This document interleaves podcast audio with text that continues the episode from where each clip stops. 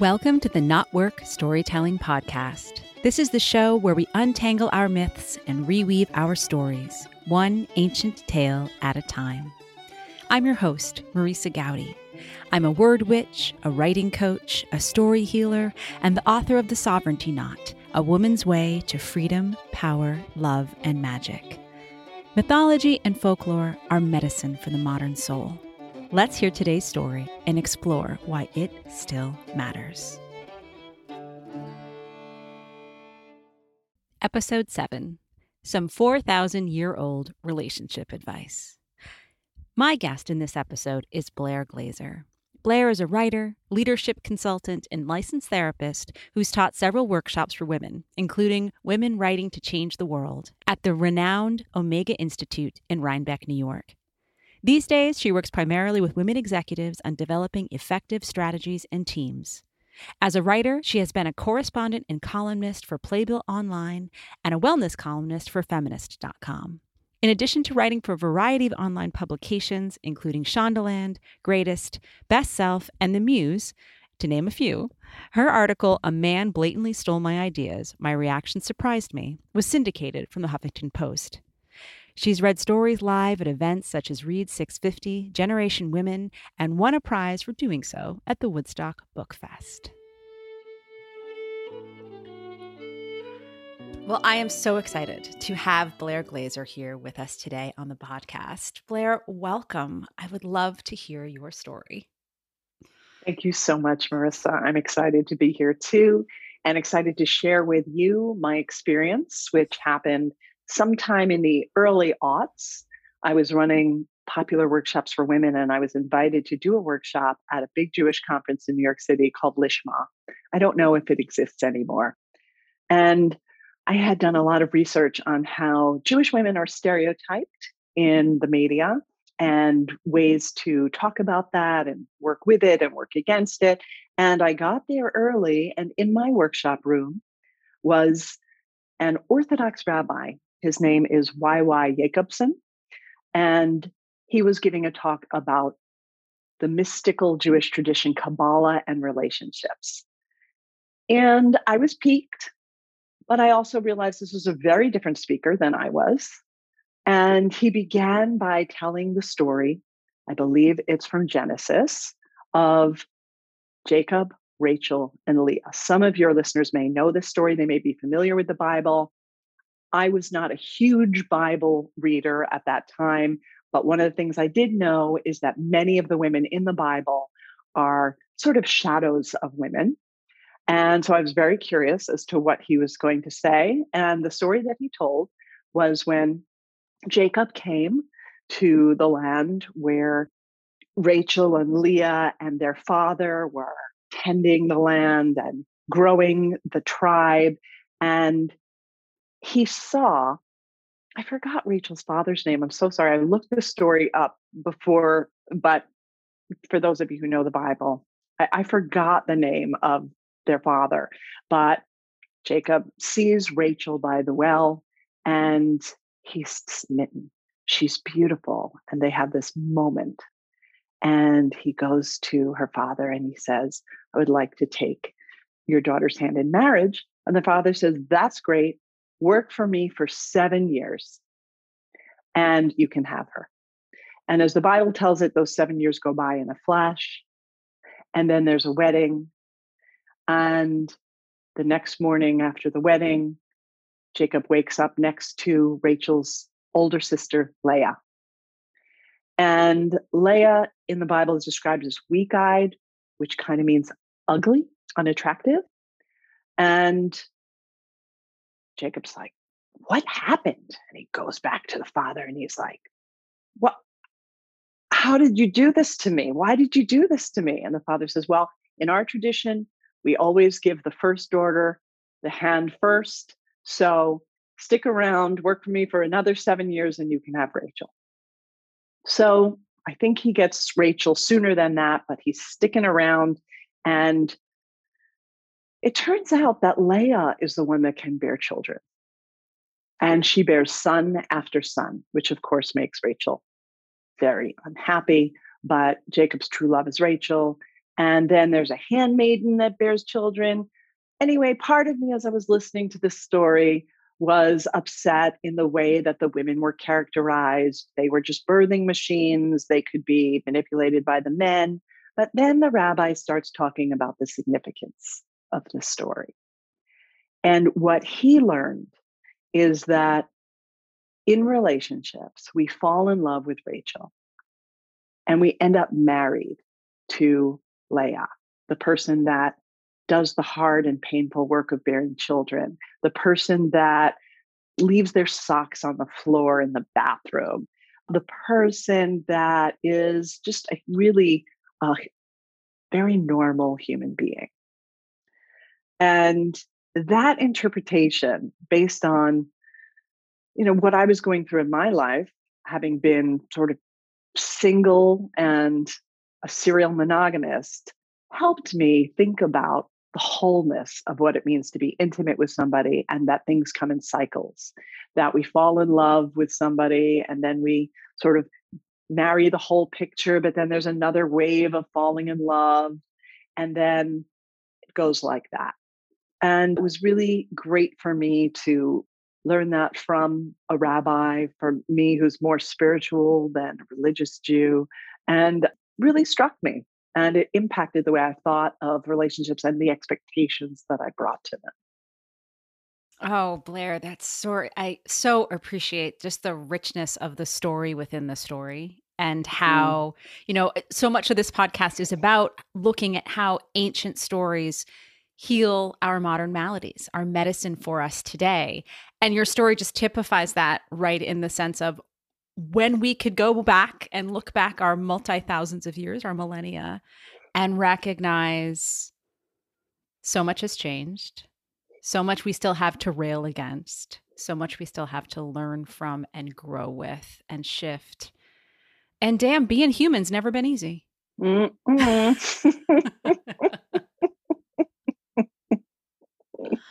yeah. So, knowing the invitation really was well do you have a story you want to share you described so much of how that did shift and speak and change and, and, to you and how you were in a, probably a process of would you say it was part of a process of becoming for you you meant I mean the story's nearly 20 years old now like where mm-hmm. would it have mm-hmm. come in for you in your own development i guess is the right word there's something I, it just seems a little too um not not quite a sexy enough term there, but how did it come into you for your own development? Well, I like the fact that you brought in sexy into it mm. because mm. I do think that I had a lack of maturity around what happened when relationships, new relationships stopped being sexy. I didn't have as many tools as either I thought I had or I needed that relaxed perspective that our beloved will at times appear to us as unattractive, will at times even appear to us as a little repellent mm-hmm. and moments, and that that's part of the whole package. Right. That really opened me to wow, I think you've been giving these guys a bit of a hard time.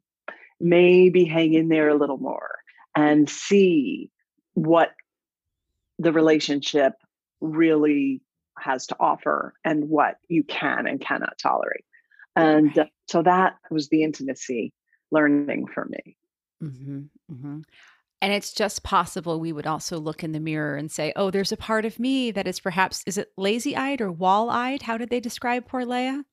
Oh, no, not me. No. Oh, I'm sorry. Oh, right. Of course. Right. right. Of course. No, no, no.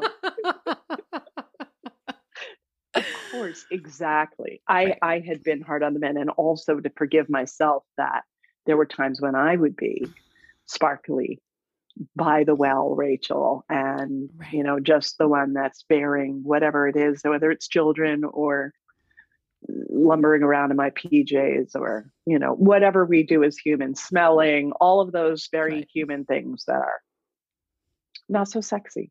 Right. The morning after the night before version of ourselves. right. Yes yeah. And of course, that story itself even offers the morning after the night before of like how I love how, you know, so often if we're, it's the standard romance tale, the standard wooing story that would end and then they married and lived happily ever after and you know most often it'll be that then they were fruitful and multiplied this story of course gives us that twist and says oh oh oh but wait the Mhm. story is what how he felt in the morning not about the great wedding celebration that they all you know went on to live happily ever after Yes. Well, and then there's that question of like, how did he miss it? Like, you know, Mm. even if she wore the veil the whole evening, didn't he have to lift it up to kiss her or something? Like, you just don't really miss that you're marrying the wrong person. but we do feel that way at a certain point in relationship when that gloss of love wears away. We can feel betrayed right not you know we can make it about something that the person did but it really is just a natural phase for that absolutely delicious part of a relationship to taper off and then you're faced with the real person so Mm. we're blinded in a way in that phase Right. And it offers a kind of a different flavor of the marriage industrial complex, you know, Mm. we look at now. And because, of, course, there was something in the story too that I'm like, oh my goodness, this is also just pure Jane Austen. Like, I feel like we're worrying about which one of the Bennet sisters was going to get married first. So clearly, you know, Ms. Austen was reading her Bible, and this was, but these were also Mhm. tropes that she lived. But in all of these different ages, whether it's looking to the biblical times, whether it's looking to, is it Re- Restoration England? When did they wear the high waisted dresses? I never know my. I'm a terrible English major in that way. It's Georgian, There's Edwardian, not Victorian. Victorian. I don't think they were. Anyway, there were high waisted dresses, not corsets. It's all about the fashion. But, well, we're talking about wedding industrial complexes. So it is about the fashion. It's the veil that Leah was wearing. It's the metaphorical veil of now that says, well, yes, I'm madly and passionately in- in love.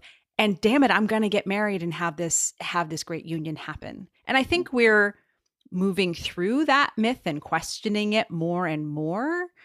But it certainly has been something that is not necessarily just ancient history and that need to get hitched, find the one, feel secure has been Uh, a you know a weight around many a modern person's ankles. one of the things that I see that I feel this story could help with is that because the marriage industrial complex has been really, we've just been sold a bill of goods, right? People are recognizing that it's not all it's chalked up to be. People are unhappy with monogamy. But then they, you know, I'm noticing this trend to sort of throw it all away. Right. and the process and what it takes to be present and intimate with somebody and the rewards of it are kind of being lost too Mm. Mhm. that's that's a trend i'm seeing it's not the only thing that's happening but it makes me sad Yeah. Yeah. And that's so much of your work is to be so tuned into how partnerships are working in your clients' lives and across the culture. I'd say a little more about that. What else is, is are you seeing in that? well i do think that um, technology has changed the way we relate and interact some of it is very positive. I mean, we're going back to Jane Austen's time. Can you imagine having to wait months to hear back from somebody in a communique? I mean, before this podcast, I emailed you and I think you got back to me in less than a minute. So Right. that's I'm thrilled that that's not the case anymore. Mhm. I'm not saying anything new when I say that it's difficult to understand how people who've grown up with phones are having a conversation while they're on their phone. Whereas my understanding of what it meant to have an intimate conversation was to be looking somebody in the eye. Right. Right. It's very different. Or at least be holding a device to your head that had a cord attached to it. As we date too. ourselves so beautifully. But it's when I mentioned the marriage industrial complex, I realized like, well, that's so super 2006, sweetheart, which was when I was married. And because it and of course when you are especially in, if you're a bride in your 20s you think the entire world revolves around your wedding and then if you mm-hmm. go through mm-hmm. many of the standard american things it's it revolves around buying a home and then it revolves around having children and then it revolves around driving to soccer again i will own that i've accidentally lived all of those pieces of my life and never expected to end up in any of them necessarily but just how much has changed just in those 15 years of you know when i first met my husband at a bar there was a cell phone but i told him he couldn't text me because it cost 10 cents each and i didn't necessarily think that all of his communiques were worth 10 cents. Oh my god. I was a brutal brutal wench but lovable apparently. I gave him some Le- some Leah ahead of time because uh well i was on the rebound so i was, yeah well you know it sounds to me like you really gave him Rachel because if we go back to the story, right? She was at the well and there was this great moment, and then she walked away and he had to fight for her, right? So you were just oh, throwing her mm-hmm. father's degrees. That that's a really nice challenge. And for anybody who's listening who's looking for intimacy, I think that it works actually if you're looking to build someone when there's something, some kind of hurdle, because it's so enormous when you really do meet somebody that you're very connected with. The connection will change you. And that can mm-hmm. feel very overwhelming. And people get scared and then they push each other away. And then they can spend a long time feeling really bad about that. To have some kind of barrier, whether it's set by you or location or just being able to slow things down a little bit, can mm-hmm. help build the foundation for a good and lasting intimacy, which in the story, Jacob and Rachel did have. Right. Yeah.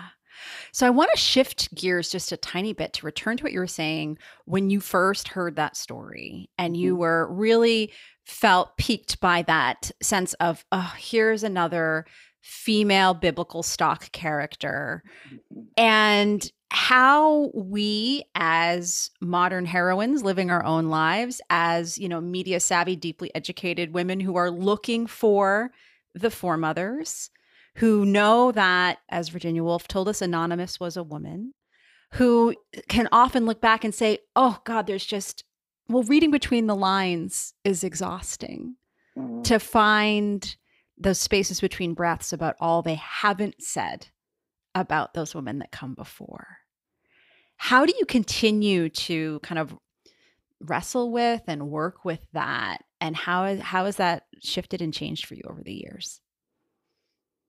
I think that the tendency today is to rail against it. And we were talking about this earlier when we were talking about long term intimacy, to do away with it because it's outdated. Mm. For me, I'm willing to accept this biblical story as a metaphor in which Rachel, Leah, and even the handmaiden, I think her name is Bilhah, who does some of the birthing, are facets of femininity, mm-hmm. facets of one woman. I'm willing to work with that metaphor. I'm not thrilled that the uh, women, in some ways, are divided into different characters. But at the same time, if I'm being honest, if I'm looking at the men, they're one dimensional too. Right. Right. Yeah. They just have longer names. longer names or more mm-hmm. advantage in the story, more mm-hmm. power. And I like the fact that we've come a long way. That's mm-hmm. where I place my focus and continue to place my focus as I work primarily with women in leadership positions now. I had a, a phase of my in my practice where I was working with people more in relationships. I still do that as I get referrals from the people who I used to work with. But more and more, I'm just working with women leaders, CEOs, small business leaders, and seeing how they are orienting themselves towards the future. One of my clients, for example, is the Women's Funding Network, which is completely focused on gender equity. So I'm looking forward at what we're creating moving forward. And I take what I can from the metaphors from the past. Right, right. And that therein is always you, you kind of name the maybe the conundrum, you know, of I, I there's even just for me starting this show at this moment, it says, w- wait, there's knowing that the problems of the present are so pressing. That need to look forward with a renewed perspective is so urgent. And i'm going to go back to what i learned in college about mythology and invite people to come tell their stories from from the bible and from the celtic scribes. Like wait. I'm not crazy. I think i'm onto something. And it's still a tricky thing to do when we know that the problems of tomorrow are repaired through action, not necessarily through archival information. Oh, I understand that split and that conflict. And I think your drive represents our need to hold both. Mm-hmm. Yeah.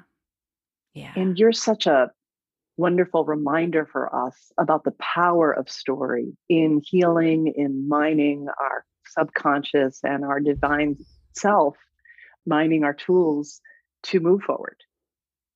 Right, right. Well, I appreciate that. Thank you. Thank yeah. you. Sure. Well, I feel if, you know, when you first told me that you were going to bring this story, I had my own, like, oh, I have a Bible story of two women too. And, you know, you're coming from the Jewish tradition, I'm coming from the Catholic tradition. Listeners, by the way, my maiden name is Glaser. And so, way, way back, there might have been a day when the ancestors all shared a table is eh, somewhere in Germany, most likely. But Long for exactly, exactly. At my mother's funeral, they read the story of Martha and Mary from the New Testament, which is that sense of Martha being the one who was cooking and cleaning and taking care of the meal and the dishes while Mary was sitting at Jesus's feet. And she was the you know the rare woman who got to be sitting amongst the men at the rabbi's feet receiving the teachings. And the priest at, at the funeral did a beautiful job of rather you know a story that's you know oh my goodness my mother has passed or uh, is she a martha or is she a mary? And it's like oh goodness how uh, how and how many ways was she a martha to us while we all got to run off and pursue all of these dreams? And you know there's an interesting irony in that which is enough stories to tell there and um, you know without regret but with just with with fascination and curiosity. But he offered that they were a combination of peace and passion and that he did know my mother well enough to say Janine was a combination of peace and passion. And that in those two women was that containing of, well, I guess virtues might be the biblical languaging around it, but two qualities that if we can hold the both, the present and the future, the beautiful sparkling lady at the well and the morning after of the birthing hips, then in that union of complementary opposites, that's really where so much of the path lies. It is so well said. I would bring that even further to say that our best creativity and our best collaboration comes from the tension mm. between two opposing viewpoints. Yes. And do you think that is the quest to find commonality within those? Can we hold the opposing viewpoints with enduring grace? Or do you think we have this, you know, if it's that sense of, you know, all history comes together in an omega point sort of idea of having to bring it all together? What does that say to you? I'm not, I don't have an answer to that question myself, but it's just something to tease at a little bit. It's very topical, right? Because we're living in a day and age where people really are just polarized. And I think the reason, one of the reasons, I can't even begin to fathom it, but one of the mistakes that I see people making is that we've lost the common goal. Right. So, my take on what you're saying is that holding the opposites knowing that we're working towards the same thing can birth something new. Right. Right. Yeah. But we have to remember that we're fighting together, not against one another. Right. Fighting for a new outcome. And each viewpoint has importance and validity And then we need to remember that we're working to create something together. That's where what we are forgetting, I think, right. in just really hating one another, to be honest. Yes. What, yeah, creative tension is not necessarily supposed to be unmitigated stress and strain. Right. What a remarkable concept. Although it is stressful, and that's mm-hmm. okay. Mm. Right. Right. Right. Right.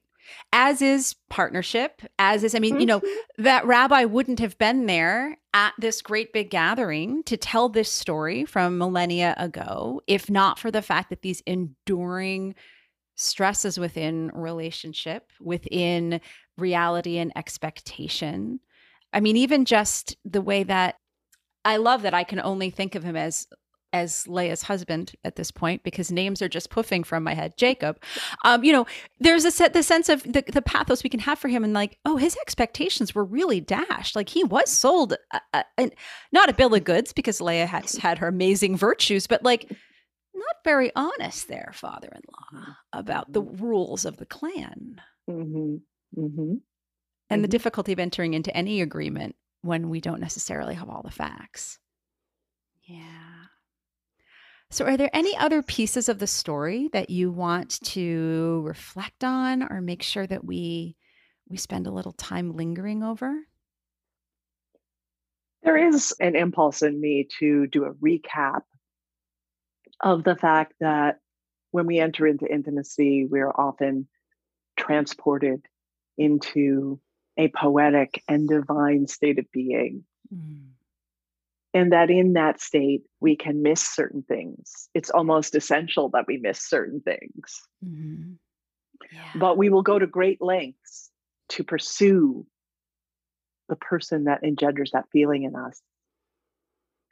And that understanding that that feeling will come and go over time and that grounded relationships involve relating with each other in the everyday mundane mm-hmm. and sometimes really unattractive aspects of living is a part of the full human and intimate experience mm-hmm. of being connected to another person right and that speaks to that it's just the kind of the I guess it's the trick of being alive and the trick of being in relationship. I think you use the phrase what that other the feelings that other person engenders in you.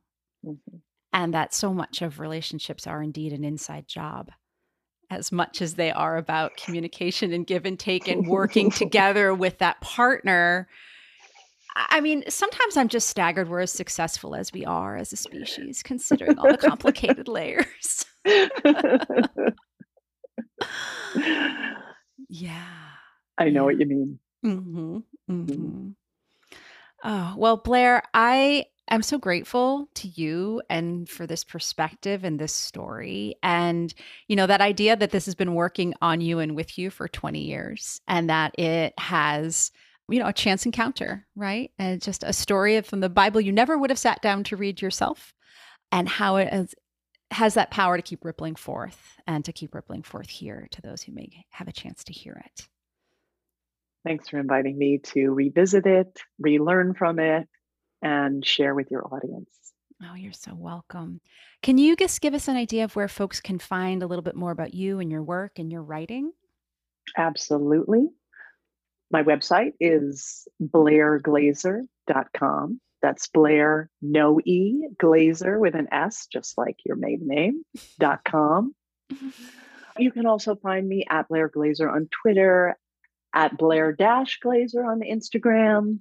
And, and if anyone's still on Facebook, I'm there too. Yep, it's inescapable in so many ways. I do feel that many of my listeners are there. And they'll understand what I say when I'm talking about the marriage industrial complex. So it's good sometimes to know your know your audience and uh, right. uh, speak as a child of the 70s and uh, and and be open to all the other tales, but own the one you lived because you know it got us to where we are today. It sure did. It sure did. uh, well, Blair, it was so wonderful sharing a story with you and laughing with you and learning with you and diving into this really important territory about how it is that we manage the great expectation of being alive and being together in this life. Thank you so much. Thanks again. Looking forward to hearing more stories. Quick question for you before we say goodbye today. Do you have stories within that are yearning to come through? I want to tell you about the Sovereign Writer's Knot. It's my online writing community for creatives, healers, seekers, and dreamers. In this online writing group, we gather together to explore our stories. You don't have to come with any specific agenda. You only have to come with a willingness to meet yourself on the page and a desire to create community with other writers who are on a quest to do the same. You can learn more over my website, marisagoudy.com slash sovereign dash writers.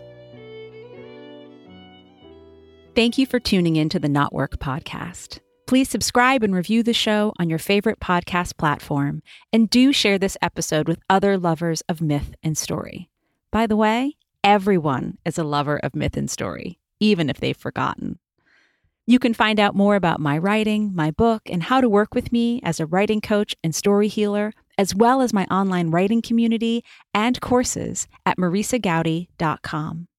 Follow the show on Instagram at Knotwork Podcast and join our listeners group over on Facebook. Music on the show is by the wonderful Beth Sweeney and Billy Hardy a Celtic fiddle and multi instrumental duo based on Cape Cod, Massachusetts. The traditional Irish reel we play at the start of the show is called the College Groves. Find out about their music and shows at billyandbeth.com. Gratefully, I live, write, work, and record this podcast on the ancestral lands of the Munsee Lenape tribe, whose name means original people. Remember, Ancient stories are medicine for our modern maladies, and your stories can help heal the past, anchor us into the present, and create a more beautiful, sustainable future.